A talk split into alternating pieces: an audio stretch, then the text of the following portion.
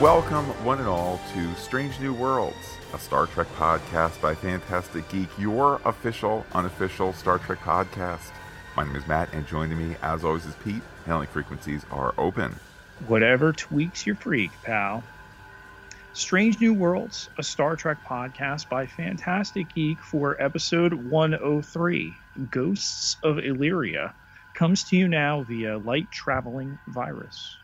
News from the fleet for this episode leaves orbit. Pete, from this galaxy to another one, we will be talking the official Phantastic Geek Obi Wan Kenobi uh, preview coming uh, in the next couple of days ahead of the two episode premiere on Friday, May the 27th. Yes, uh, the episode due to be shown at Star Wars Celebration the night before the 26th to my understanding, the two episode premiere has not been shown to anyone outside of the company. And then remembering, too, we'll be halfway through this super limited event series uh, by the following Wednesday, June first. Uh, the third episode. There's there's a big cameo, Matt, in the third episode. They're not really keeping quiet on. Anyway, uh, is that Boss Nass who's that, breathing? Matt, only got is is that breathing the ball that of Boss Nass who's only uh, gotten heavier with age? Oh boy, I can't wait. As for our schedule, Pete, part of the reason that Star Trek has stayed on Star Trek Sundays, despite the fact that there's this little window where it's the only thing that we're podcasting for a couple weeks, uh, we will be podcasting Kenobi on Star Wars Saturdays. Uh, so there will be a little little bit of giddy up there if you want to get your thoughts in from the Friday premiere of Kenobi 1 and 2. Uh, you know, it'll probably be be the Saturday morning our time or so that we'll be podcasting those first two episodes of Kenobi. Uh, and indeed, that Star Wars Saturday spot will remain once uh, the series uh, has its Wednesday, you know, its normal Wednesday spot the following Wednesday, June the 1st. Thank goodness that's a uh, long weekend, Matt. Now that we know that the Stranger Things four first block of episodes of a nine episode season is seven episodes in that first weekend. Yes, they're holding just two back for July. Pete, Stranger Things, a show that we do not podcast. Got to be a civilian for some things, okay? Got to come home after flying the, the podcast jets to something. Um, but definitely look forwarding, look, look forwarding, looking forward to just this you know mountain of of lovely content, much of which we're podcasting, uh, a little bit of which we are not. And indeed, Pete, once that calendar turns over to June, uh, that is, is, of course, when Ms. Marvel will be uh, arriving, not June the 1st, but June the 8th, a week later. Uh, it'll be arriving on Disney Plus, and uh, we have the honor of attending the Ms. Marvel panel uh, at the Paley Center in New York City. That'll be uh, in the second week of June as well. So can't wait to see some cast and crew up close, hear questions, get answers, that sort of thing yes, we'll be bringing you our final preview on that in the next little bit, and really looking forward to incorporating uh, the appearance of the cast uh, locally uh, for that first podcast episode. And lastly, as we turn things back to the Star Trek universe, Pete, each week I enjoy that little Star Trek logo more and more, reminding us there's a unified Star Trek universe. Uh, our Picard season two wrap remains available on the Pop Culture Podcast feed and on the dedicated Picard feed. Uh, and Pete, I think that was one of our more energetic podcasts as we, we talked about the highs, maybe a couple of misses. I won't call them lows, uh, but certainly the experience of Star Trek Picard season two with just one season left and probably the next piece of live action entertainment to stream after Strange New Worlds. A lot of speculation as well. So get over to either the Picard uh, podcast feed by Phantastic Geek or catch that on our pop culture podcast, which brings you everything we do. With that, let's head into the mission briefing.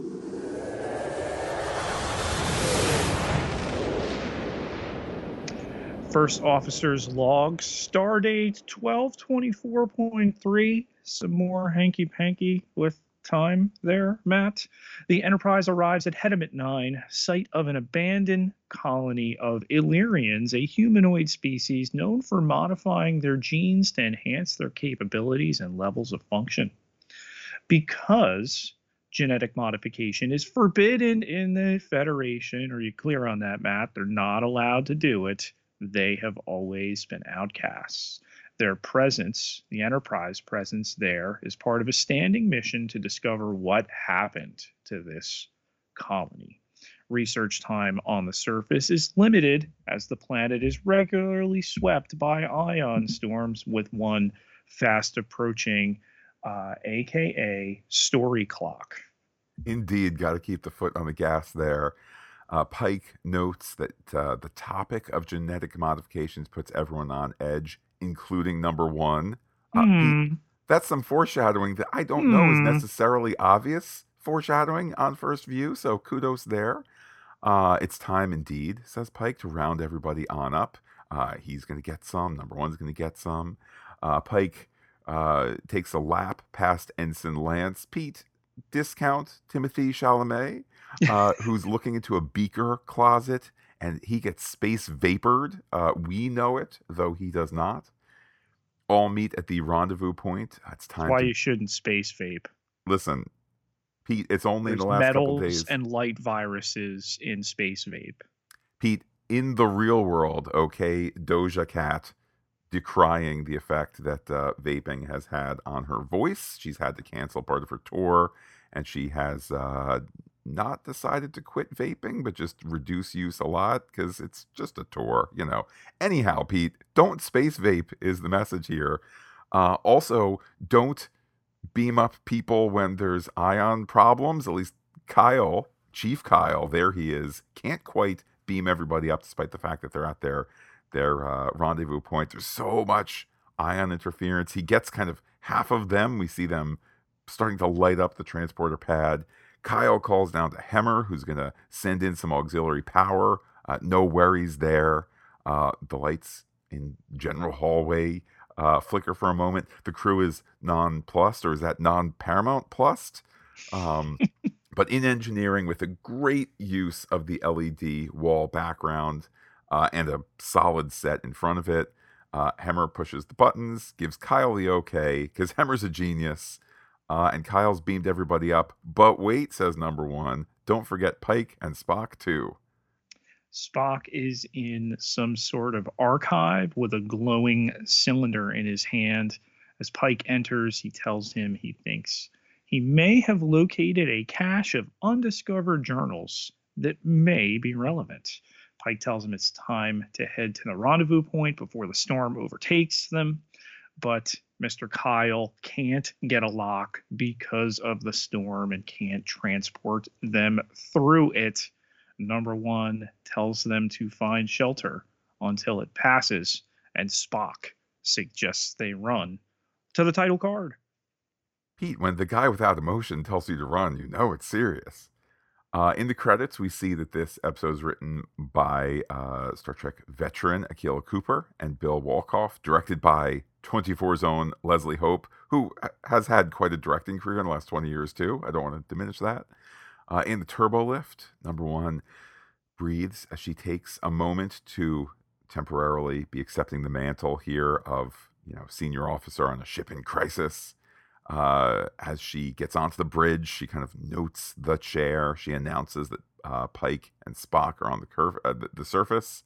Uh, Uhura cannot get a signal, and Wheeler, who's kept off screen, is just going to keep keep scanning and and trying to get in touch with them. They all have jobs to do here as the massive storm sits atop the planet. Uh, in a deck 14 corridor, Lieutenant Ortegas, who feels a little haggard there. She's kind of rubbing her neck. Uh, finds Ensign Lance disrobing and complaining that it's too dark. He then headbutts the glass on a panel and she pulls him back and contacts security. Uh, Pete skipping over the line that has launched a thousand gifts here. Whatever tweaks your freak. Indeed, Pete, in the Star Trek future, safe, sane, and consensual activities between adults, okay. The smashing the head into the light fixture, though, I think we can agree, not okay. Uh, in number one's quarters, uh, she's liking the light too, soaking it up, calls for the lights to go up 25%. Uh, and she seems to be, shall we say, Pete, really enjoying it. Um, she she rips her uniform a bit. Uh, not in a lascivious moment, though. It's I think to better uh, show us that in a moment her skin is going to glow red. She, however, does not seem uh, especially concerned about this, which is a great little story moment that only makes sense later slash on uh, rewatch. In the moment, it's oh, she's not doing the responsible thing, disclosing an illness or weird side effect because to her it's not a weird side effect. Uh, however, she does call Mbenga about the landing party. He's gotten some odd cases and was about to call her. Uh, she considers herself in the mirror and is on her way down. Pete unshown is the fact that she changes into an unripped uh, uniform. And that she's not blue beneath it. Nurse Chapel has a patient under a light, as Mbenga explains to number one, who has replaced that uniform top. Half of the landing party have burned or shocked themselves on sources of illumination, which is the only thing that seems to calm them down. He asks if she's exhibited any of that behavior, which she denies.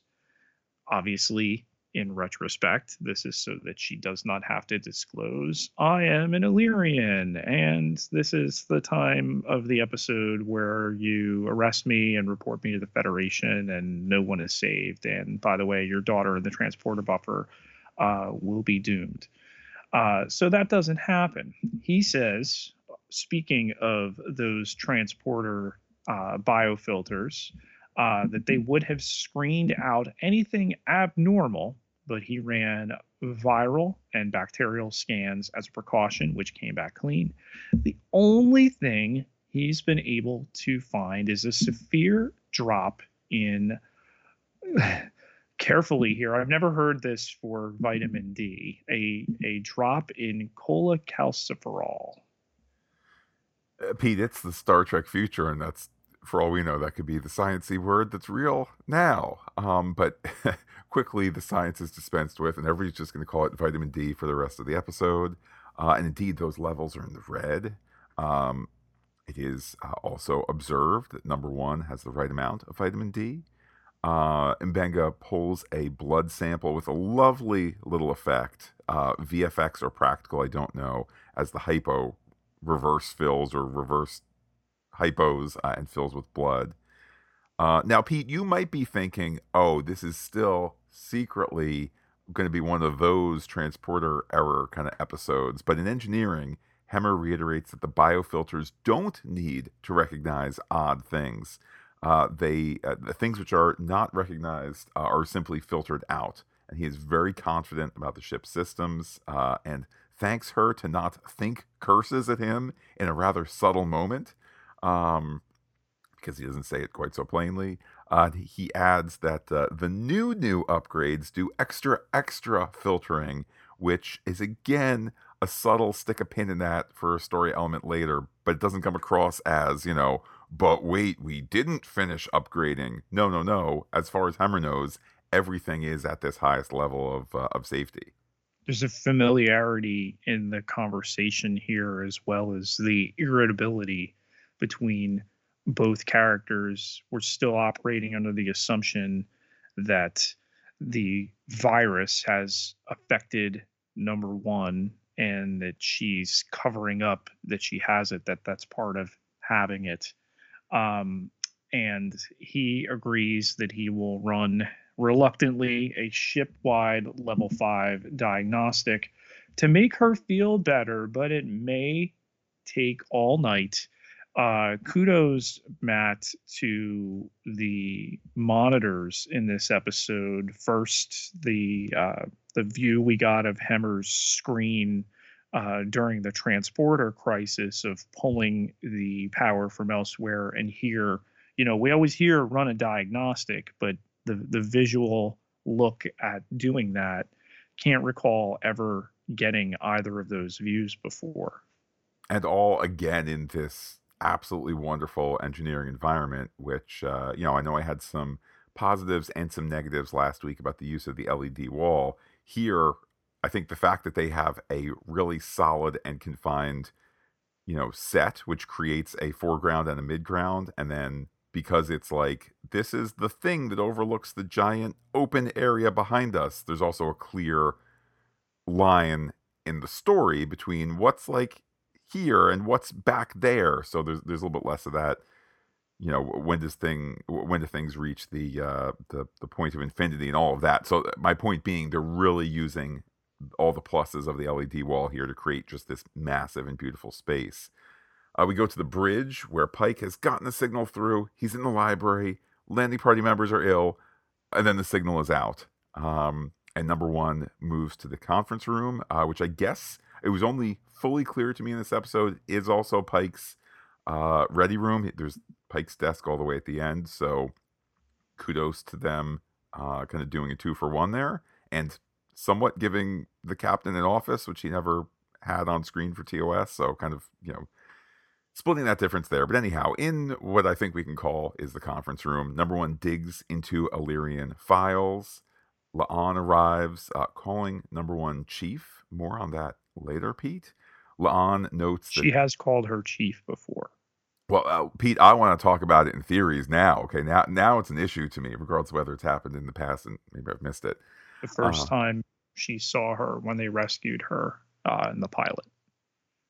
Uh, La'an notes that this, all these issues, um, I guess just in general, like the Illyrian files, this is why genetic modifications are a no-no in the Federation uh, and they should stay away from su- uh, such information. La'an is, after all, a bit of an expert, being related to Khan Noonien Singh, if there was any doubt. Uh, as a child, she was endlessly teased. She reflects on her past, but but it's so dark in here. Let me fiddle with this retro-looking lamp here. They need more light, and with that, La'an is off to sickbay. Yes, number one, contacting the doctor here uh, she has the same vitamin D deficiency, uh, but she was not part of the landing party.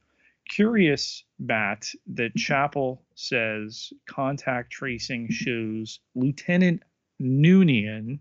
The second time here in the previously on, they also said uh, La'an Noonien. So not the Singh part. Interesting. Huh.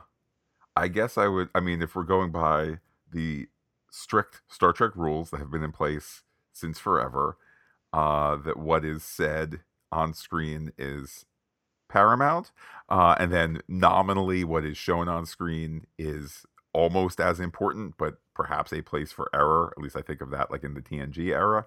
Um, so I, I, I don't know. I get I mean, she's been on Noonien Singh in promotional stuff for so long that if that's not what they're going with actually in the final product, is interesting. Well, she's called herself La'an Noonien Singh to Captain Pike when they met, and you know, again, they they showed that in the previously on, but they cut off the Singh.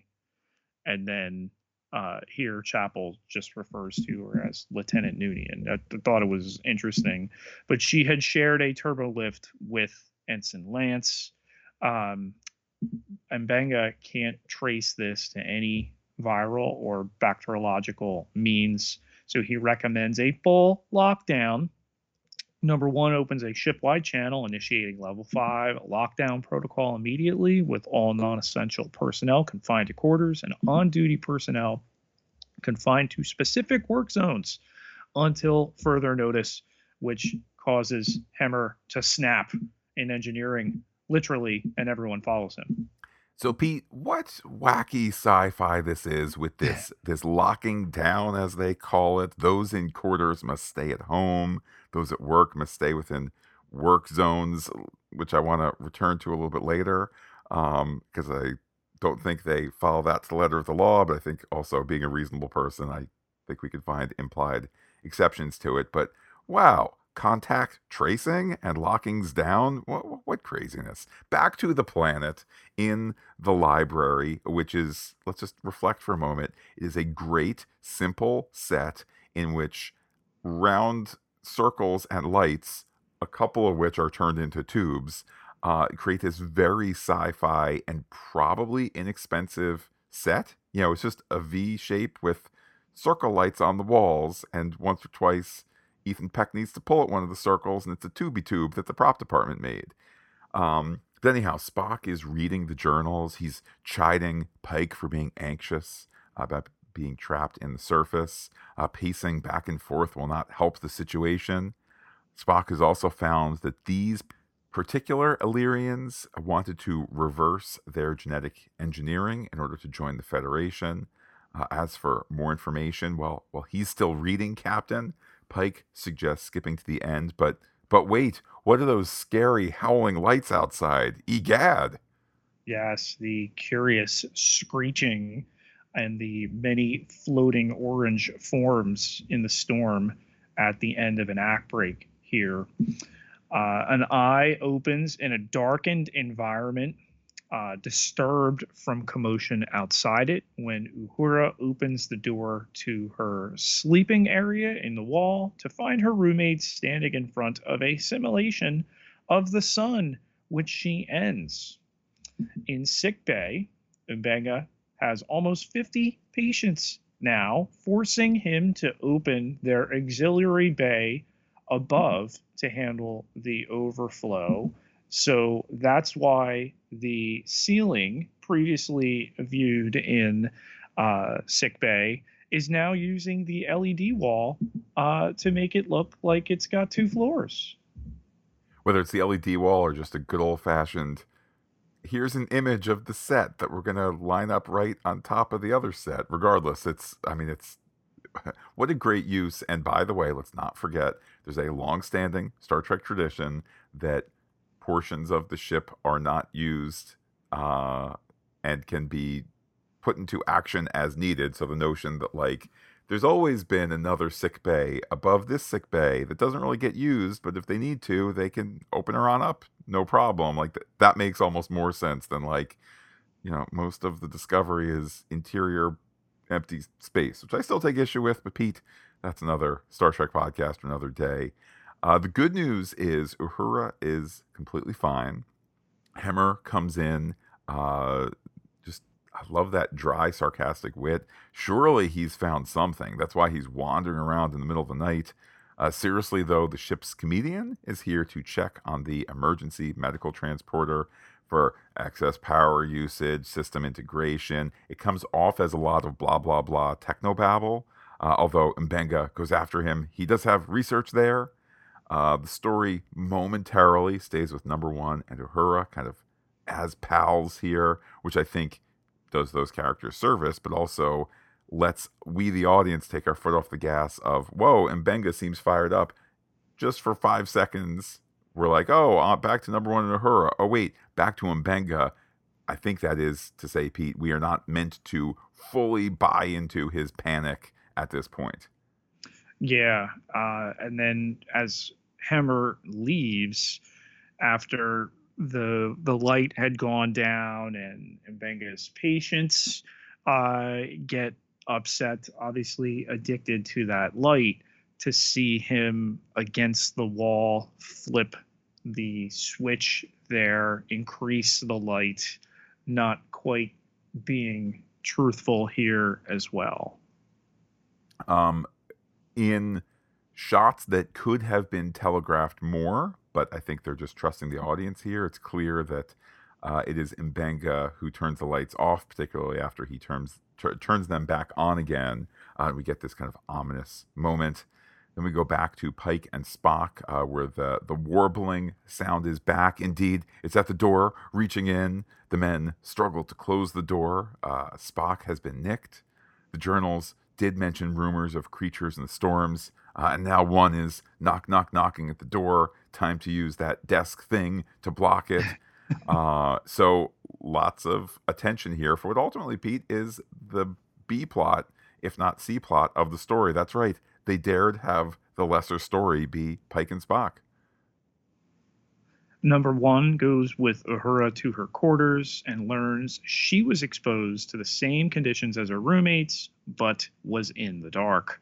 She tells Mbenga and Chapel uh, she ran a scan, and around infected individuals, light waves carry additional energy. So they'll turn off the lights. Number one asks if they can sedate their light addicted crewmates, which Mbenga says is the best option.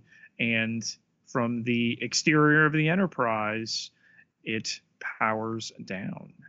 Now, there's all this science here. I'm having trouble following it, but luckily Mbenga says what's going on is like how the common cold makes humans sneeze to spread it. That's why I said, oh, thanks, Doc. Now I understand.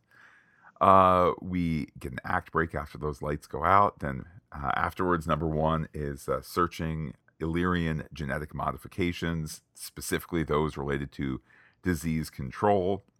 She sees images of among other things, a girl glowing red. Pete, you may recall such a thing happened earlier in this very episode. Uh, however, before she can reach a conclusion, uh, she's interrupted by an issue in the transporter room. Uh, she walks on down, finding a very hot transporter room. Uh, that's because there's those wavy heat lines. And Hemmer is attempting to beam down a piece of the molten planet core, or mantle, rather, Hemmer wants to feel the light and the heat, a thousand degrees, nay, 10,000 degrees. She eyes a phaser, uh, and as he steps towards the uh, transporter platform, uh, she stuns him. Uh, she beams the mantle away and easily carries Hemmer. Not a story mistake, but something that's surprising to us and going to be surprising to La'an later, and something that'll be answered. A little bit of trickery too. With it, it is noticeable with the camera and how they did that. I mean, obviously Rebecca Romijn, I'm sure, is fit, but not up to uh, carrying the other performer here. Um, in the Illyrian library, Pike has barricaded the entrance and raises his phaser while Spock reads another journal cylinder. Uh, he's deduced the creatures did not destroy the Illyrians as they began to appear as they began to be wiped out by a mysterious disease. Spock hasn't found any info saying the creatures harmed the colonists as they uh, push back the barricade and tear open the door. The window breaks from the storm outside, and Pike and Spock seek the floor where the creatures envelop them from the harmful conditions before leaving. Indeed, it's hammered home, not hammered home, it's hammered home by Spock that thanks to them, it seems that we are not under threat. Uh, back on the ship, number one brings Hemmer in, and uh, Chapel uh, here, I guess not La'an, is surprised that she can carry him. Mbenga at this point is acknowledging that he has become infected too, so they better act fast. Number one asks if her blood has any clues. After all, she admits she has been infected. Uh, she's told that she can't know that, uh, but she was. Uh, her system did as it was bioengineered to do fight illness, for she is an Illyrian. Uh, however, her blood holds no clues. Uh, Chapel at this point uh, could not care about mixing human and Illyrian blood and uh, Mbenga takes over with that particular bit of story dialogue. Her blood has no novel antibodies. What is this crazy stuff?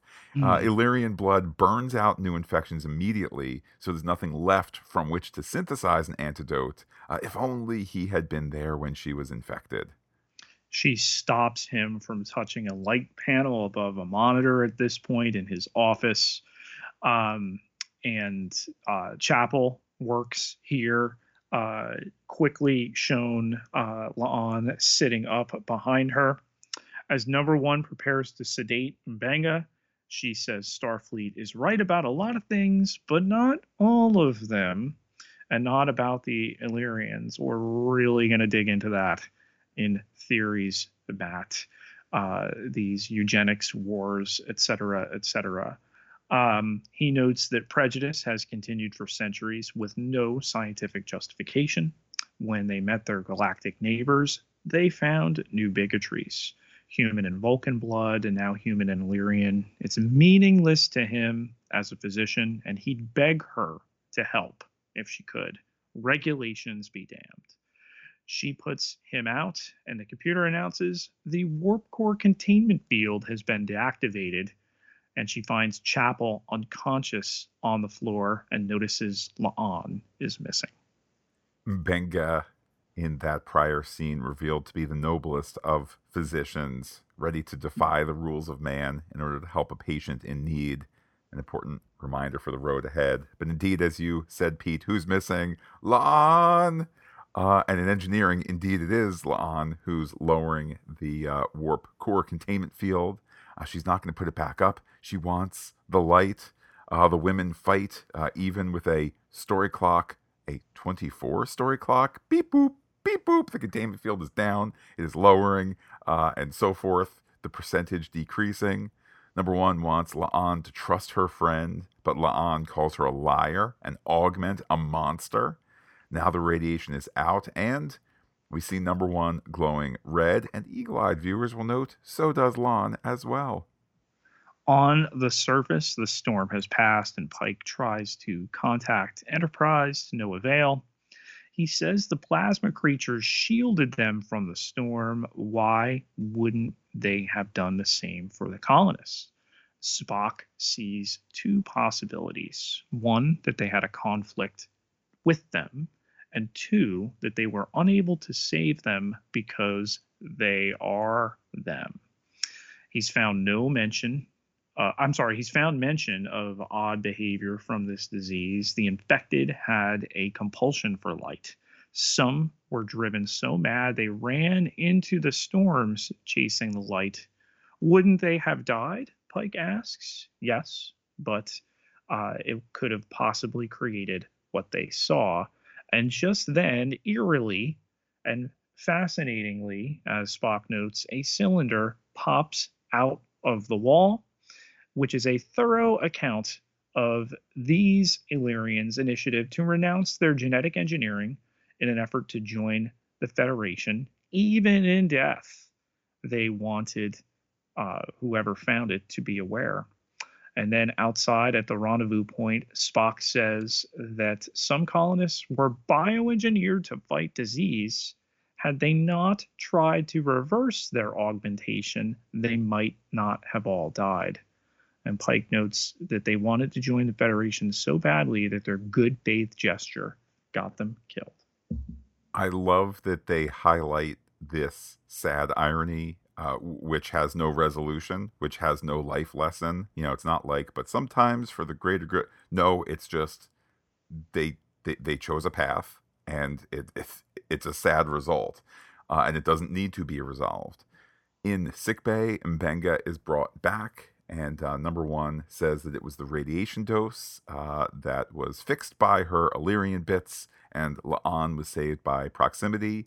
Chapel, who let's not forget, was naturally immune and thus around to create uh, a, a medical fix off screen. Not a complaint at all. I'm just saying, if you wondered why Chapel was never brought down, it's because the story needed somebody to do this, to scan La'an, to find La'an, who is stressed is not Illyrian, uh, but La'an has received chimeric antibodies, and it was from that source of antibodies that Chapel uh, created a synthetic solution. So, hooray! The day is saved. Number one later goes to the dining hall where La'an is eating strawberries. Just a splendid backdrop on the window, LED mm. or green screen. I don't quite know. Uh, either way, number one is uh, going to let the whole striking a superior officer thing fall by the wayside. But was it the sickness, talking, speaking those cruel words? La'an says yes and no. La'an has always hated augments and deeply understands why genetic engineering is so awful. Uh, Illyrians, however, number one says, modified themselves to live on hostile planets, not uh, change the planets for themselves. Number one has been hiding her truth from a lot of people. Her dream had always been to join Starfleet, which of course is also what inspired La'an. As well as their shared love of strawberries, and the women eat it together in a in a rather tense silence. In the briefing room, uh, number one stands across from Captain Pike and tells him she is Illyrian, not from this colony, but from far away. Uh, Starfleet policy is clear, she says, by not disclosing her genetic augmentation. Worse, spine listing. she's committed Federation offense. So she's resigning commission and surrendering herself for disciplinary review. She puts the uh, badge there on his desk. She only asks that her sincere desire to join Starfleet be taken into consideration. All of this, of course, Pike rejects. He doesn't care where she's from. She's the best first officer in the fleet. Thank you, she says, but uh, she's also obligated to point out Starfleet doesn't allow Una. Stop. But Chris, wait. I've broken dozens of regulations, uh, lied to get into Starfleet according to Federation law. That if he shelters her, they could come after him as well. And he welcomes this discussion one thing became clear to him on Hetemit 9 that Illyrians are severely misunderstood. Her actions in this crisis prove that again. Uh, she says she just did her job, but he says that uh, she defied every stereotype the Federation has about Illyrians. She's an example to them and all of them. Uh, and what will they do when Starfleet finds out in a later episode, Matt? He says, as he gives her the badge back, that he will worry about that. Oh, and before you go, can we solve this transporter biofilter glitch? Uh, and indeed, uh, number one goes to see M'Benga about it as it was his medical transporter not kept updated, which caused the problem. What is his secret? Hemmer's diagnostic shows that something was kept in the pattern buffer, but M'Benga, uh, of course, did not know that it would risk all their lives. What's in there? He admits it is it is Rukiya, his daughter, uh, who was diagnosed with a brutal disease. He was not prepared to uh, let her go from having led a normal life to a, a 12 week prognosis, uh, wither his child away. He is the chief medical officer of the flagship of Starfleet, but he has no solutions. Nothing has worked. He does note that there's uh, no limit on how long a pattern can be stored in the buffer. No, stop yelling, folks who don't actually watch the show because then he says, as long as they are materialized regularly. Look, it's now completely in alignment with uh, the TNG episode Relics, in which Scotty has done not the same thing. He has kept himself in the buffer without materializing, so we just put our, our torches and pitchforks away there. It's a different thing, though use of a similar idea. Uh, in the buffer, uh, M'Benga notes his daughter does not age, meaning the disease does not progress somewhere out there is a planet, a strange new world, if you will, that has what he needs. Uh, however, he also admits the light virus epidemic was his fault. He cannot endanger the crew for one life. Uh, would not, number one, consider before turning him in he could spend a little bit more time with his daughter? Uh, and she says no, but Pete, that's because they both have secrets. Tell me more. Yes, uh, you love the the double reveal wrapped in here. Um, she's instead going to provide a dedicated power source direct from the warp core, so the problem uh, will never happen again. And she also looks forward to meeting his daughter one day, which brings us to her quarters for the final time here, where she's recording a personal log uh, talking about how the lights are back on, but that doesn't mean that they can see clearly. And over the narration here, M'Benga uh, raises the privacy glass in his office. There's the transporter sound effect, and his daughter Rukiya materializes. Is it story time, Dad? Where were we? Uh, don't spoil it. He's read it like a hundred times. Um, and number one goes on to explain that Dr. Mbenga stopped hiding today just a little, and she did for once too, telling the captain who defended her, uh, told her that he would fight for her. But why does she feel terrible? What if she hadn't saved those lives? Would he feel the same? Uh, this knowledge that she's one of the good ones. Uh, when will it be enough to just be Illyrian, who she is? And then sadly, she has the computer delete the log entry. There's a wonderful wipe as the camera moves away from the uh, number one set, and they've matched it up with a camera move uh, in sickbay. Mbenga reading to his daughter uh, as the Enterprise warps away to end the episode.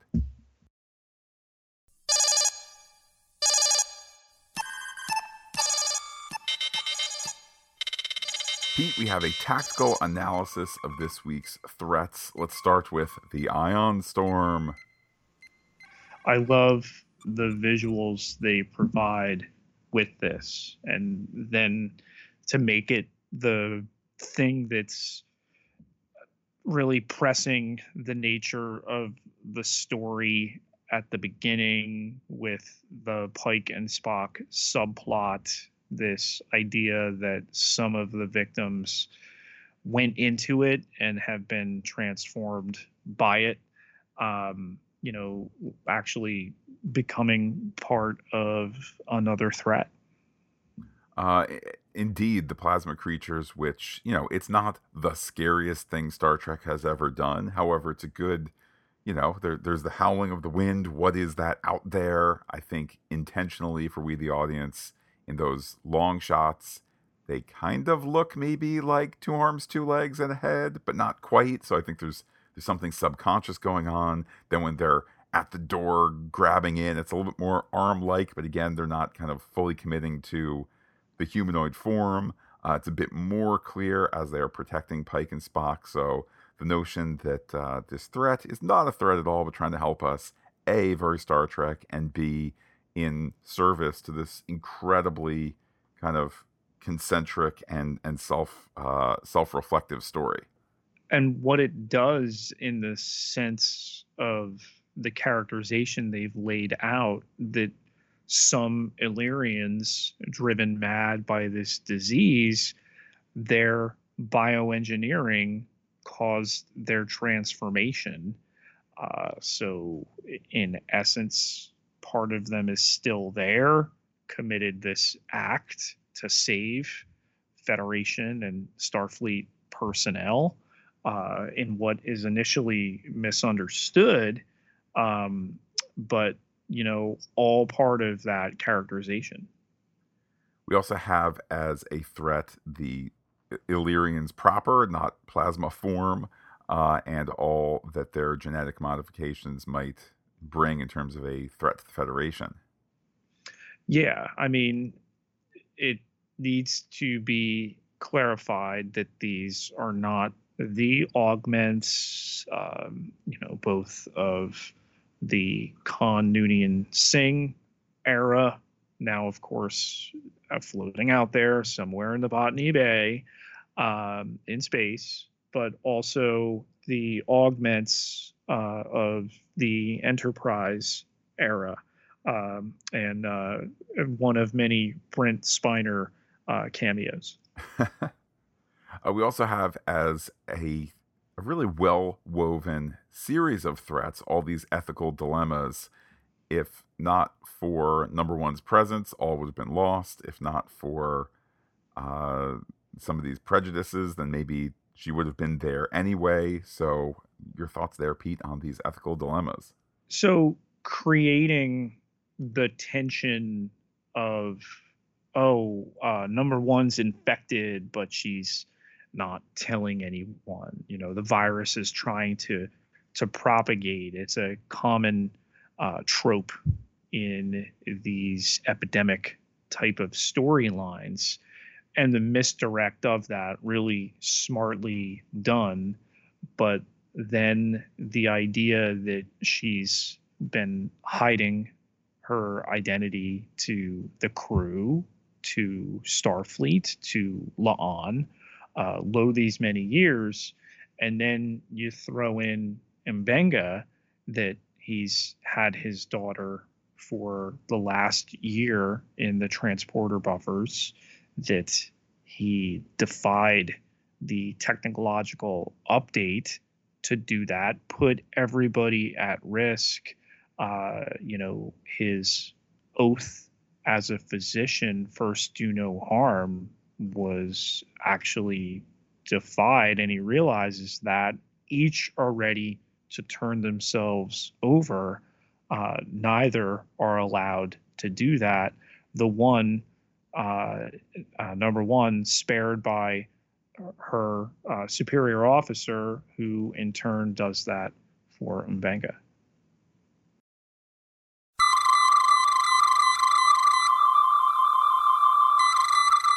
Let's use our long range sensors to scan ahead for some theories. And Pete, coming off of your ethical reflection there, let's just take a moment to marvel how, yet again, uh, much like last week, that is to say, the story combines a planetary th- uh, threat, the contagion, paired specifically with a main character, number one, uh, who has kind of trajectory with other characters, specifically La'an and M'Benga, uh, and that trajectory, that intersection is incredibly meaningful. We get some of La'an's backstory. We obviously get the heartbreaking revelation here for M'Benga's uh, daughter.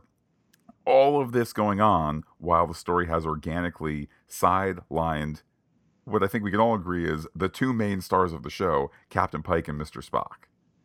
Yes, but not at the expense of story. And when you consider that of the three episodes that have streamed so far, this is clearly the shortest. And to do as much as they did in this episode, you know, nothing here being done is new. Um, this is what Star Trek has always done and continues to do. Um, but just another example here uh, okay, so we've gotten the reveal that number one is not who she says she is. Okay. And there are people freaking out in different corners of the internet. Uh, one, this may have been uh, done before. Oh my God, Matt, uh, Star Trek did something on screen that was done in some kind of licensed property elsewhere and they use this, what kind of crazy expanded universe is this, Matt? Uh yeah, when you write for a corporate owner, whether you write a novel or a comic or an episode, uh, the corporate owner owns that. So that's just part of the dealio there. And uh, gee whiz, Pete, some of the people who made their YouTube bread by saying Discovery was canceled before the first season, after the first season, and no, no set, and so we forth. Still strangely watched the show. indeed, um, but now, now that Star Trek is unquestionably stronger than ever, and now that you know, quite frankly, if the longer form storytelling of Discovery is not your flavor, and you like the more episodic stuff, uh, I should say longer form uh, Picard and Discovery as well. Uh, okay, you got a different flavor now, so now some of those people need to find new things to, you know, to complain about, and now it's secret thefts of things that Paramount already owns. Let me Had stress that again. Not used it. It would have been thrown in their face. But this novel said this, and you didn't do it. You could have reached an olive branch across to you know the the faithful canon warriors but you spat on us yet again. All i know is this. I i think that the benefits of episodic storytelling are flexed in this episode and for as wonderful as the pilot was and and really great last week's episode was you know, to me, this you know we're up to 836 episodes of Star Trek or something like that. That does include the movies as episodes, but um, if you want to say this is a top 10 percent, which means you know, which would you know means to say top 83 episodes there might be a case to be made there. You want to say it's a top 20%, so top 160 episodes. Like it, it's somewhere it, it's somewhere in that stratosphere. And I think that and again, I'm not saying this to slam on discovering Picard's form of longer form seasonal storytelling, but when your focus is not don't forget in this episode we need to set up how in two episodes from now somebody's going to have a crisis of uh, conscience and how four episodes from now we need the guy from this episode who's actually you know who's mechanic guy to come back in four episodes and reveal himself to be evil hidden guy when you can just focus all of that story coiling into for the most part one episode and say we're doing a number one arc. We're going to have her intersect meaningfully with some other people. Yes, of course, we're setting some uh, some stuff up for next time.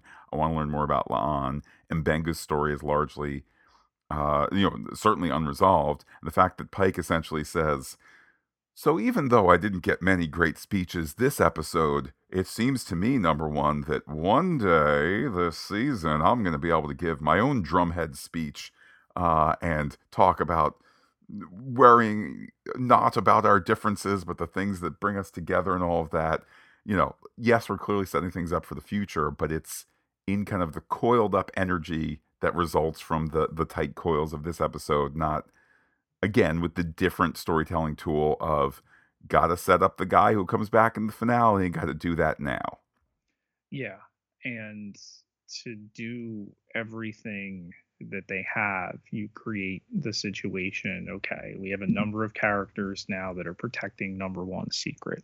Okay, Pike and her uh, protege in La'an, and two medical personnel who are obviously under confidential means to not reveal that. So it'll be dealt with again. It's not going to be a one off and they're going to forget it um, but it increases tension down the road for uh, other people finding that out.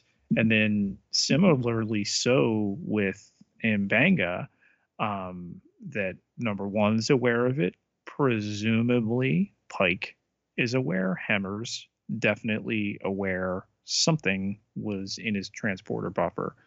Um, so, you know, both of those needing to be fully resolved at some point. You mentioned uh, Scotty being in the pattern buffer. So, okay, it again squared canonically that on this enterprise before Scotty, obviously the chief engineer, uh, that you needed to rematerialize every now and again and then that he was in it for what was that 75 years to be able to be in there. Uh, you know um, all works with the technology. Yeah and once again canon does not exist to be you know story bars that prevent you from doing things. They want to use the magic fictional transporter slightly differently here to get a slightly different or largely the same outcome as to what was done 30 years ago 25 years ago in a class in, a tng episode you know so so be it certainly. But pete looking squarely at this episode was number one really right in calling for a lockdown? After all hashtag my lights my rights. Am i right? I i can't with the people that would yeah say that I need to be able to go to the mess hall and eat strawberries and yeah, I mean the the show takes a thoughtful examination of so many things by also making it clear that people that would endanger other people um, that there's not a place for that. And only because of recognizing the abilities and the records of number one and M'Benga that and, and who offered themselves up. That's important, Matt. I did the bad thing, not that You can't make me wear this. You can't make me get a hypo against the light virus. You know, it's it's it's Klingon light virus. Okay, was made on uh, Kronos. All right. Indeed, it occurs to me that uh, Hemmer's problem was almost the injection of too much light, uh, not not the opposite. But anyhow, Pete, um, I love the inclusion here. Uh, apparently, again, I must confess I had not picked it up prior to this episode, but La'an calling number one chief uh, done in an environment in this episode where it's just the two of them. So it's clearly a term of both respect in that the boss has called you to uh, the ready room in order to have a professional discussion. However, uh, it's also a term of you know kind of uh, you know friendly affection in that La'an knew her as chief uh, in the way back when. Yeah, having rescued her, uh, the the lone survivor of, uh, I'm sure what we're going to learn more about the the the Gorn. Uh, was it colonists or that their ship had been overtaken? Uh, there seemed a little bit of both aspects, but there's a tremendous admiration and you know a, a role model type of thing and then to have your uh, faith in someone who's been so pivotal in your life and your career uh, questioned by this this secret um, it does beg the notion had no one ever noticed before has number one in her distinguished career never been hit by a spike from a flower on the surface of a planet and then her skin glowed red in front of others and what was that? Oh that was just the the, the effect. I am fine now it, it does set that up, but at the same time, there's suspension of disbelief to note that uh, it was never seen before by anyone, and you know her ability to conceal it uh, remained intact. Well, I love that that's all done within Gene's original vision of number one for the original pilot, which is she's icy, she's proficient, she's incredibly mysterious. Uh, I don't know if he mentions in those character outlines that are in the making of Star Trek by uh, I think it's Stephen Whitfield, maybe Whitley. Uh, he also kind of was forced to give Gene Roddenberry the co novel writing credit there or co co book credit, but I digress. Um, I know that some of the, uh, the the yeoman in the cage was definitely part of the character description was some version of like boy oh boy, she's a really hotsy totsy. Wow, wow, wow. I don't think that that was prescribed to number one. I just mention it because mention it not because number one is played by a former supermodel in Rebecca Romijn, but rather for 1964, the fact that like here's a lady who's nothing but professional. That's it. There's not like oh hoochie coochie. It's just she's 100% professional, but also very very mysterious here we are decades and decades later where someone has said uh, Gene said she was so mysterious. Hey, that's enough story room to say she's mysterious because there's a mystery there, not because, you know, whatever. That's it's just gonna be a character thing that ladies who are good at their jobs and could be second in command on the ship. That's that's such a mystery that we can't quite figure out why. Um, so I don't know. To me, it's just all in in line. And Pete, speaking of things being in line, okay, I think I have an answer to this next one, but maybe you can explain it to me better. Uhura is on the bridge uh, for lockdown. Uh, there's reference made in the initial lockdown announcement. You know, uh, those at duty stations will remain at duty stations, that sort of thing. Later on, she's in her quarters. Can you story explain that for me? I can't. oh, because I can. Uh, you've you've got to be allowed to sleep. You can't sleep on the bridge. Could it been, have been explained? Oh, they were in auxiliary lockdown near the bridge quarters, hence in the wall. But it's also said that she needs complete darkness to be able to sleep.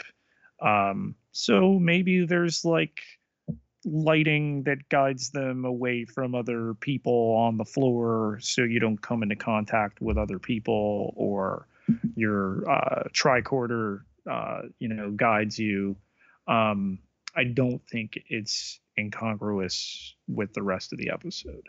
Oh no, I think look, as we've said many times before, would this have been improved with a sentence or two of dialogue? Sure. Flip side is I think we can all understand like hey, first responders, at a certain point, go home and sleep. And whether that is, as you're saying, whether she was in her quarters or in just auxiliary, like, hey, here's the bridge staff or here's all the people who have been on shift. Now you're going to go to a set of lower deck dorms um, and rest up and whatever that's going to look like, you know, so be it. I mean, I, I don't think the story the story in no way falls apart because let's further imagine this. If it wasn't uhura instead it was like the unseen person who was told to keep scanning the surface like okay is, who do you want to use? You want to use celia rose gooding or you want to highlight like hey here's a brand new extra who gets three scenes to go. What lights? Ah i'm not sick. Let's go to sick bay. Like it, it makes more sense the way they did it. So pete what theories do you have? What is behind them not fully giving La'an's name, both in the previously on and then when Chapel calls her Lieutenant Noonien. I will assume that, as I said, to great detail before, you know, though they're not kind of applying the Game of Thrones multi-season, multi, you know, series-long story arcs, though they're not applying it, maybe they are applying some more modern tools in terms of, I think of, for example, uh, Succession, which will just say, you need to keep up. And time has passed between last episode and this one, and we're not going to tell you that. You just need to pedal faster. Uh, same thing here. They might be setting something up, just like with the chief thing, where they're not going to say, Oh, you always call me chief because we were pals back in the day. Perhaps they're heading towards something. Uh, I'm going to I, I'm going to say this is not a an editing mistake. This is not a oh they didn't catch it because filming was so difficult during COVID, though it was during kind of you know COVID procedures and though it was a challenge to be sure. Um, I think it's time to start to remove some of those some of those uh, constraints from making its way into the final product. So what it's headed to, I don't know. Uh, I would hope that in whatever the La'an episode is, that we get kind of more of that. Uh, next week. Uh, Pete, I live in. Uh, I'm in the transporter buffer, and occasionally I beam on. I did not know that that was next week. I know that episode five does seem rather Vulcan, um, but great. If if all the more reason if we're like, hey, now there's officially some La'an stuff uh, up, then uh, great. Let next week be the battlefield. La'an on Matt second time in two weeks here, the Picard finale, Project Khan, and now in the third episode of Strange New Worlds, they're making us awful conscious of Khan. Matt, does this mean that he's getting a special limited event series a la Kenobi? Uh, one that uh, Nicholas Meyer, who uh, directed and uh, wrote Star Trek II, has uh, developed and you know continues to tout the benefits of, or just the the good old reference to Star Trek's Darth Vader. Couple of thoughts. First is it's only in the last month or so that digging around, I think on Memory Alpha, it was the first time I had read um, that the Khan limited series was like three episodes or three two hour offerings, like kind of on the shorter end. So I guess my initial response as an audience member is I'm not really interested in we'll quasi split the difference. I'm not interested in a month of a Khan limited series. Just doesn't doesn't do it for me. Discovery's been 15 episodes, 14 episodes, 13 episodes. Uh, Picard and Strange New Worlds 10. Uh, ditto for uh, for lower decks. Like uh, you know, whether you're doing episodic, whether you're doing season long storytelling, whatever it is, uh, I'm interested in the longer haul. Um, now, if I put on my faux, you know, studio executive hat, you know, what does a month's worth of stuff get us? It gets us another month of subscrip- subscription versus like boy, I love all this Star Trek. I never think about canceling because there's always some Star Trek on. Um, I don't, I don't see the, I don't, I don't have the interest in it as a, as a fan. I don't see the point of it, kind of from a corporate expenditure uh, place. Now, all of that being said, I love the character of La'an. I love Christina Chong. I love everything that's being done there. I love the fact that she's tightly wound. Uh, there's kind of this quasi tragic backstory, like you know that people giving her a hard time because of her background. It's it's relatable, and we've all had those like you know where do I sit at lunch kind of moments. But here it is, you know, through the lens of the descendant of a mass murderer and all that. Great, great story stuff. I still don't know what the show's benefit is of having a descendant of Khan um, because I kind of preclude the idea that they're going to ice him off and have a little adventure and then put him back where he can still be found safely in TOS. So I'm not complaining about the presence of the character at all. I just don't see the grand plan yet. Maybe next week will help address that. Uh, maybe Pete, you are right that we are setting up, you know, and then there was, you know, great great great grandfather uh, Adam Soong and something something, and maybe there is this limited series coming after all. But what the plan is, I don't see it. Well, for her to not have enhancements, augments, and for number one to have secretly had this both showcase of the disease burning ability and at least a modicum of enhanced strength to be able to carry the chief engineer, maybe something uh, no one's ever noticed of her before, um, subverting those expectations. But Matt, I want to talk about what is this episode's stance on eugenics. I think that the episode is walking a Star Trek fine line, which may or may not exist in real life uh, it's walking a fine line between the the obvious problems with eugenics, and it's separating from that the obvious problems of discriminating against people because they are different. It happens to be the same thing in this episode that that um, because number one is genetically modified uh, by way of a eugenic philosophy. Um, she is being discriminated against, and we have some of the some of the dialogue that strikes a bit less metaphorical. You know, the mixing of blood, whether that's uh, you know a, a, a, metaphor for intimacies, or whether that's literally you know like I, believe to this day, Pete, uh, some people based on orientation are are asked to not donate blood and things of that sort. Um, so I kind of get where all the pieces are. I I kind of don't I'm not online with the or on board rather with the notion that therefore the episode's conclusion is eugenics are great. Uh, and I'm not saying that you're proposing that either. Um, but it is interesting that they're using some kind of, I would hope, obvious to most Star Trek fans.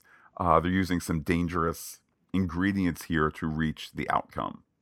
Well, I'm going to posit this that they've brought this up in the third episode, obviously, you need to do character centric episodes about other characters. This one, the first number one episode. But, you know, we have this long term character and story problem with Pike that is medical in nature.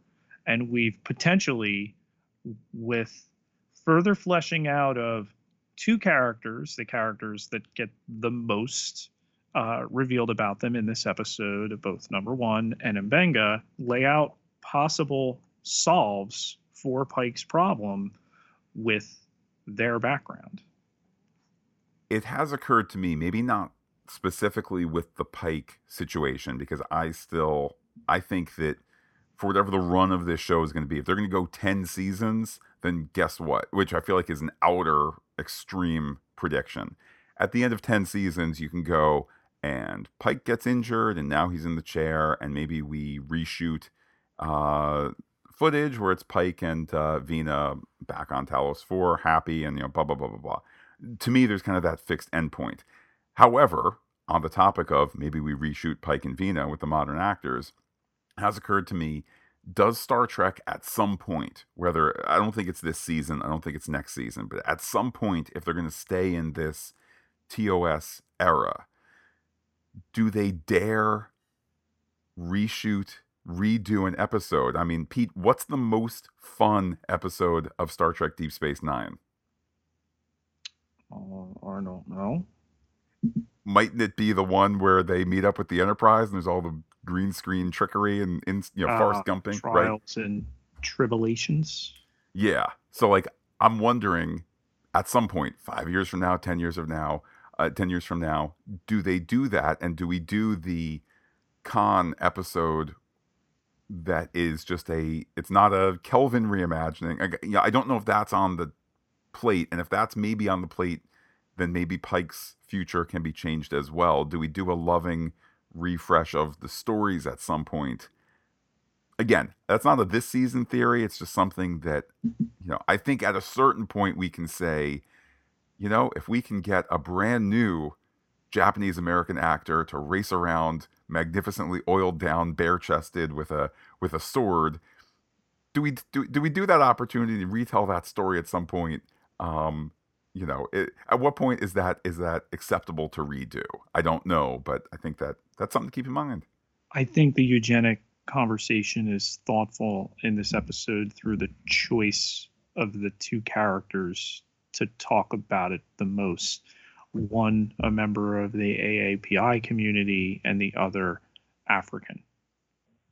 Star Trek, when working on all cylinders, is effortlessly bringing in modern topics, timeless topics, diversity.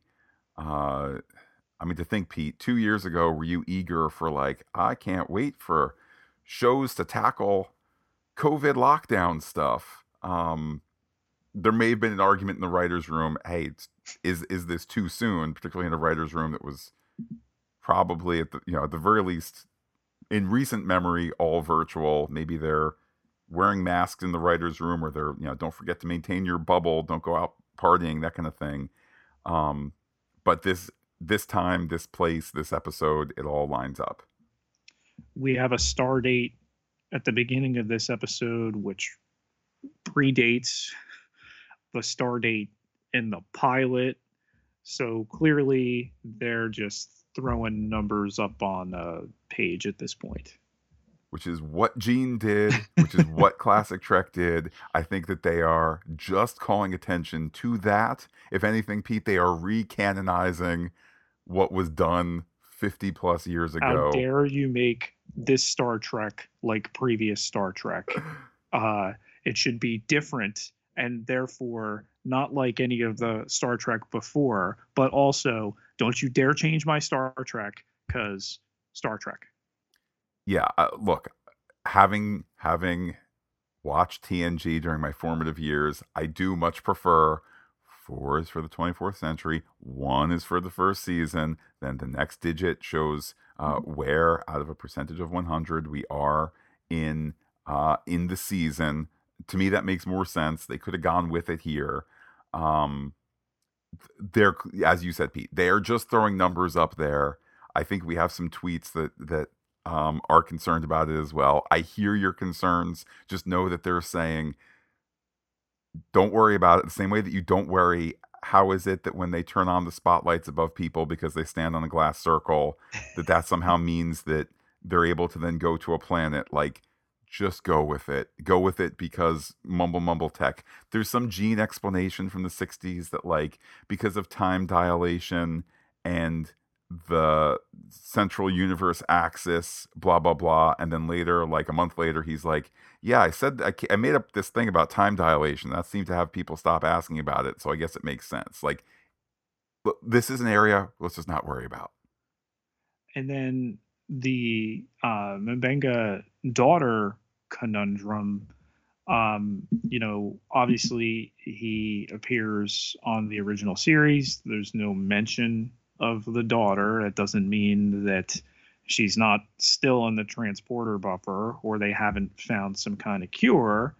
And then that perhaps even some kind of Illyrian tech uh, medically might help to come along with that. You know, he's he's talking about traveling uh, light years and hours, and now he's suddenly got access to an Illyrian and her immune system on the ship.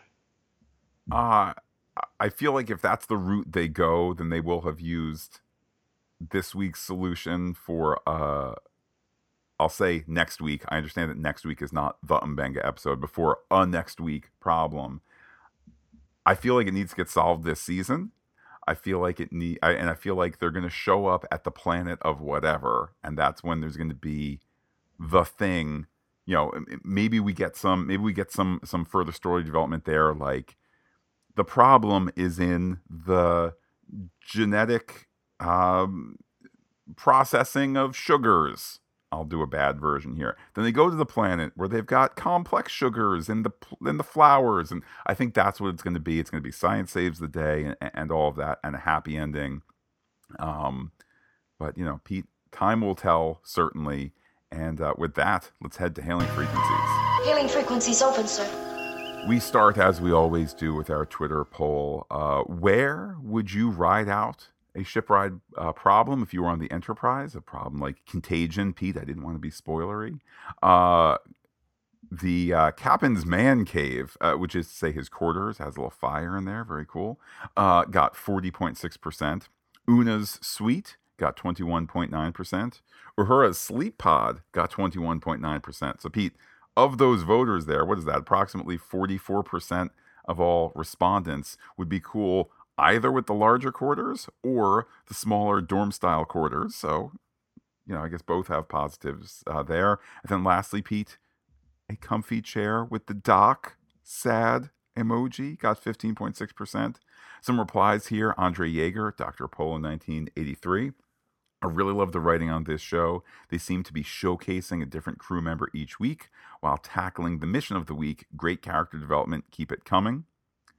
Uh, and then we hear from JTA is me, which uh, let's see, he quote tweeted. Let's go back to this. We'll go back in time. Start date April 22nd, 2019.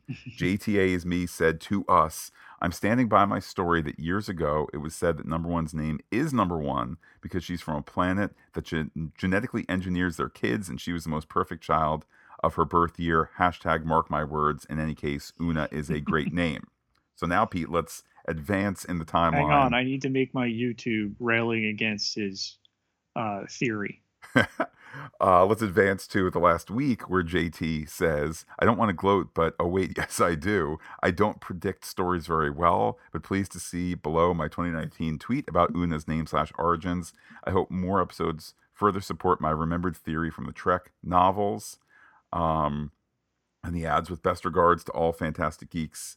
Uh, and friends hashtag strange new worlds go una. So there we go some enthusiastic uh, una uh, folks there. Um, and continuing here we, uh, we hear from james the sagacious that's at big killing on twitter. A great mix of standalone mission of the week and deep character development. Uh, next we hear from make it so that's at kclyle1 on twitter. The mysteries are some of my favorite uh, trek episodes and we got a Khan mention uh, given what just happened in Picard, I hope this is brought up again. Really, I really love the ship design, especially engineering. Really loving the show so far. We hear from Spider-Ham Lincoln, Tess LC139. What a wonderfully engaging and mysterious story with serious moral undertones weaved throughout. We've had the tried and true crew infected by virus story that many iterations of Trek have dealt with at least once. Naked early Time. on too. It's yeah. always a staple early on. Um, he mentions Naked Time, Naked Now, Genesis, Babel, to name a few. I'll add to that, Pete, kind of mid tweet here from Spider Ham Lincoln. Enterprise did one very early as well. The the I know that for Naked Now, the TNG one, the observation was yes, it's kind of like a remake of of a classic Trek and beloved classic Trek episode, but because everybody is so crazy, it's a chance to show a bunch of people dealing with things that are not normally their own. For example, mm-hmm. Picard's not supposed to wonder why Beverly's uh, uniform zipper is slowly declining and so forth. Like he's not comfortable with that, but he's yeah. kind of still like it, it's a way to illuminate characters. So yeah. anyhow, back to Spider Ham Lincoln. Uh, and we got an intimate look at Una Chin Riley's origin, which was beautifully told over the span of the episode and not crudely plunked down in our lap. Sci fi premise included. Uh, other highlights for me were Dr. M'Benga's parental dilemma, La'an's internal struggle with her heritage, and any scene with Chief Hemmer. Nitpick Stardate 2259.41 for episode 1, Stardate 2912.4 for episode 2, and Stardate 1224.3 for episode 3. What's going on with these dates?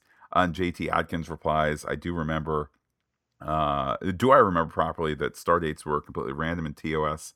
Uh, if so, then we're staying consistent, which uh, I would wholeheartedly agree with.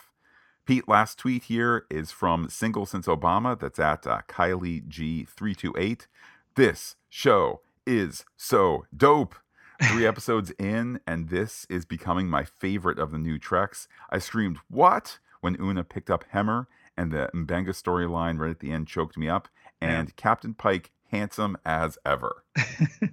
he is, especially when you pass by him and he tells you, Thanks for coming at the premiere there.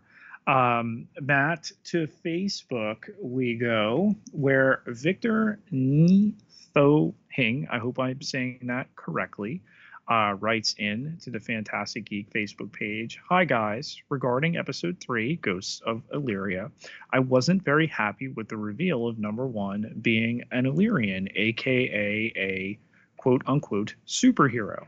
I think giving a character such an open ended power set can lead to a lot of lazy writing.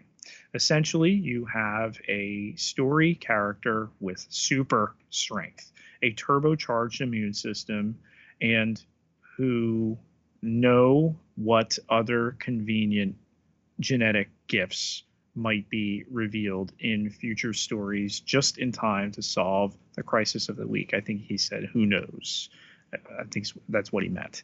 Basically, the writers have made number one into a Mary Sue character, giving her all these new superior abilities without any apparent weaknesses makes her a less relatable character. Creativity loves constraint.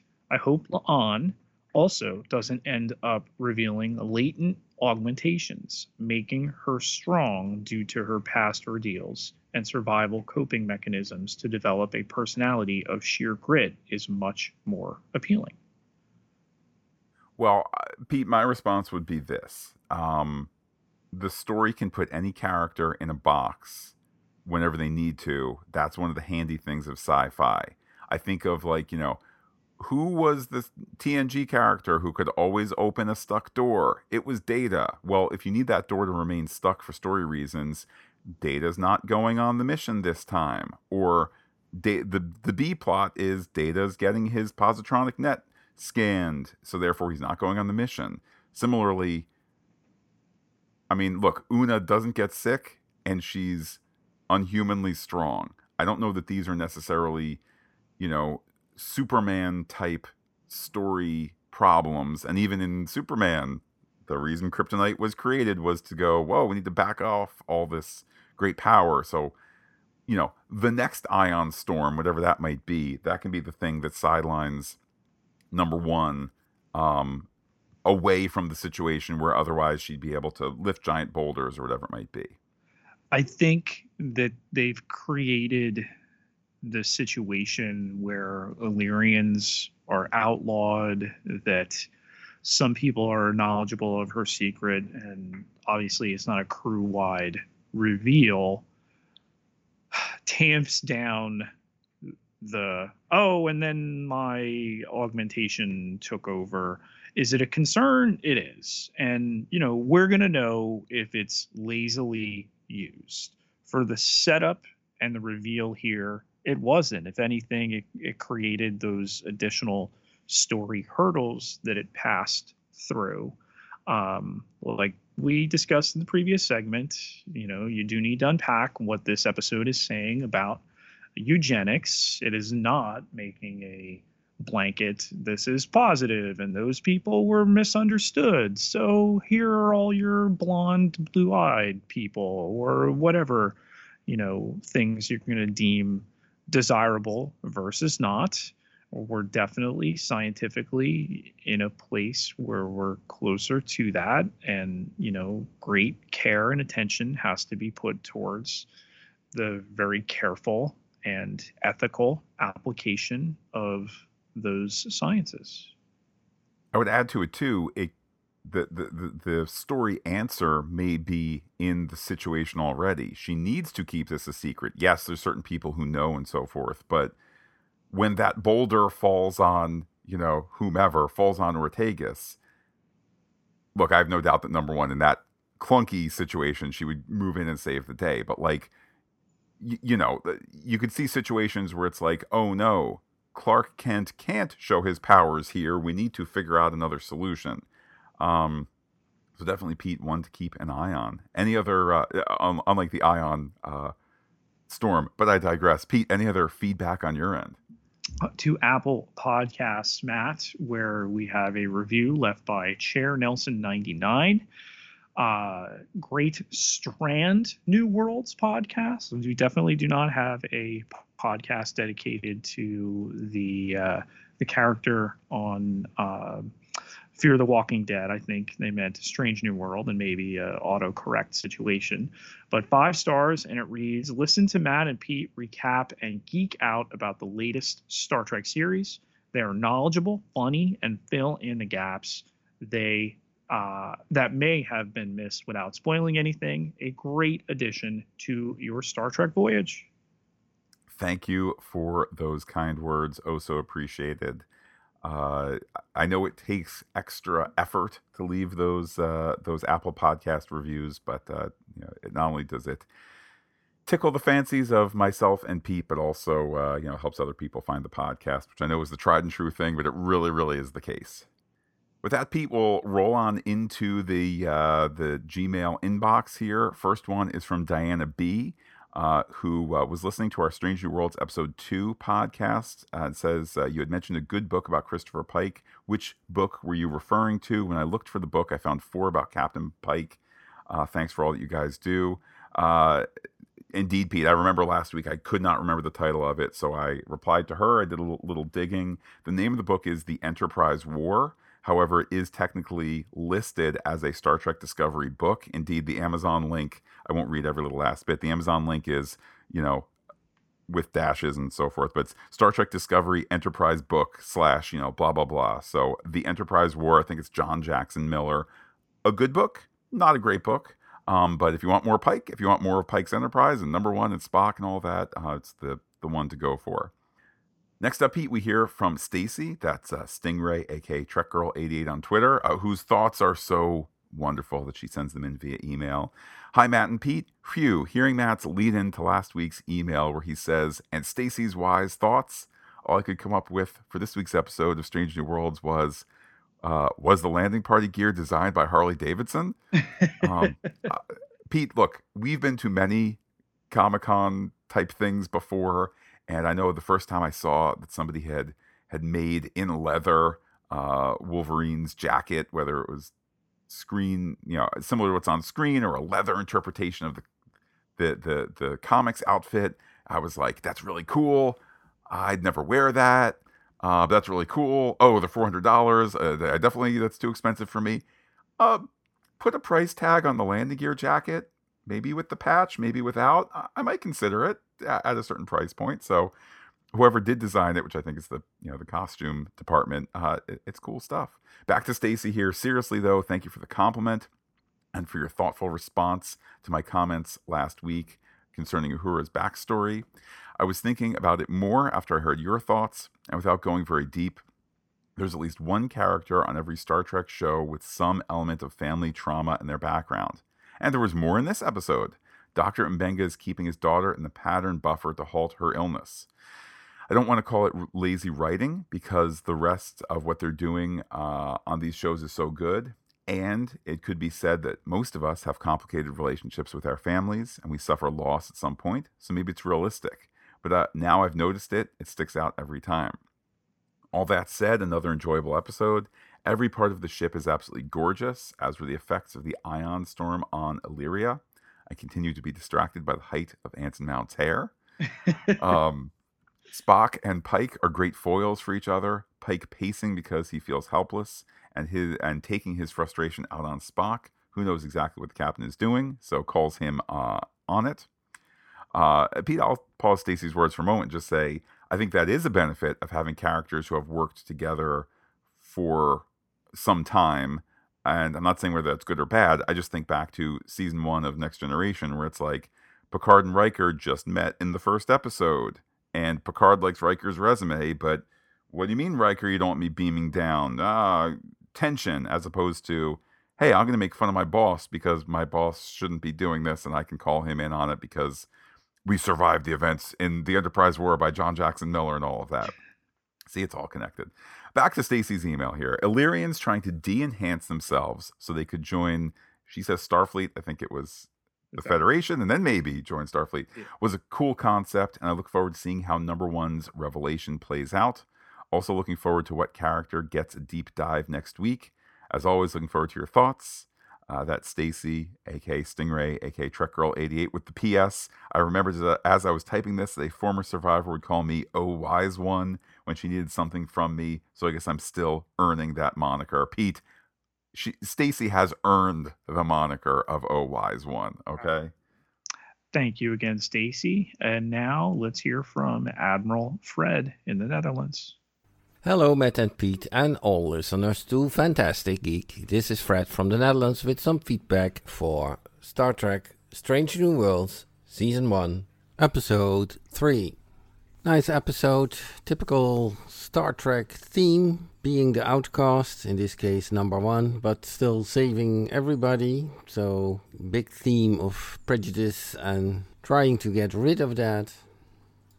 And it's not even about a secondary character, but one of the, let's say, big three lead characters of the show. There was a nice interview with Rebecca Romijn in the Ready Room, where she tells that the topic being an Illyrian will come back in the rest of the season. I really wonder how much of her genetics alteration will be explained or will reveal but because in the so called eugenics wars, a lot of genetic manipulation went wrong. So, what went wrong with the Illyrians? All being addicted to something, or more of more, or more and more of the crew getting affected and addicted. A really classic TOS theme. In this case, light. Very nicely played out here as well. I think the energy creatures on the planet was a little weak. So, nice episode. Will be all for this time. Greetings, all the best, Fred from the Netherlands. Pete, the Admiral this week, uh, directly wondering, and I know this was kind of hinted at by some other feedback that we heard, but uh, wondering directly if number one will be ascribed more powers in future stories this season. Uh, what do you think? I mean, Fred's got a dog in this fight in that Rebecca Romijn is, uh, you know, uh, Dutch by heritage. Uh, will they make her and by extension him and partially me uh, more superior? I I think they'll do everything in in keeping with story. Fred reflecting too on the presence of the energy creatures, which um, it's interesting that they are the villains of the subplot, but you know, not baddies. So again, we kind of for the the great threat this episode is some people get kind of sick. Um, but however, it doesn't feel like it's less of a baddie than last week's, you know, giant ship is going to shoot lots of things at us. And how frequently it's misunderstanding um, as a mode of storytelling with the misdirection. Pete, no misunderstanding that our appreciation overfloweth when it comes to those who go to patreon.com slash phantastic geek helping keep us listeners supported even as we start to spin up the old warp core here ahead of a very busy june. Everybody who contributes gets access to exclusive podcast content all sorts of levels to choose from. The just takes a dollar a month to get you in that door. So go to patreon.com slash phantastic geek. Can't contribute right now, go to Apple Podcasts, leave us a rating in seconds or a review in just a little while longer to any of our 30 podcast feeds. Strange New Worlds, we're getting some more. Could always use more. Uh, Kenobi could definitely use some. Ms. Marvel as we're getting closer to the debut dates of those. Pete, let's keep the Star Trek conversation going. How can people be in touch with you on Twitter? You can find me on Twitter at Pieter, P I E T E R J Ketelaar, K E T E L A A R, 12,458 followers. Can't be wrong. And while I'm personally on Twitter as Looking Back Lost, do be touch the podcast, comment on phantasticgeek.com. Check us out on Twitter, Instagram, Gmail, where we are Phantastic Geek as well. But wait, Pete, there's more. Facebook.com slash Phantastic Geek with a PH, all one word, like it today. For those listening on the Pop Culture Podcast feed, you have a Kenobi preview coming, and then our coverage for Kenobi episodes 1 and 2, all before we talk Star Trek Strange New Worlds episode 104 next Sunday. If you're here just for Star Trek, we'll be back on Star Trek Sunday to see what happens to La'an, apparently, next week. With that, Pete, I will say adios to all our listeners and give you the final word. I am arming us with knowledge.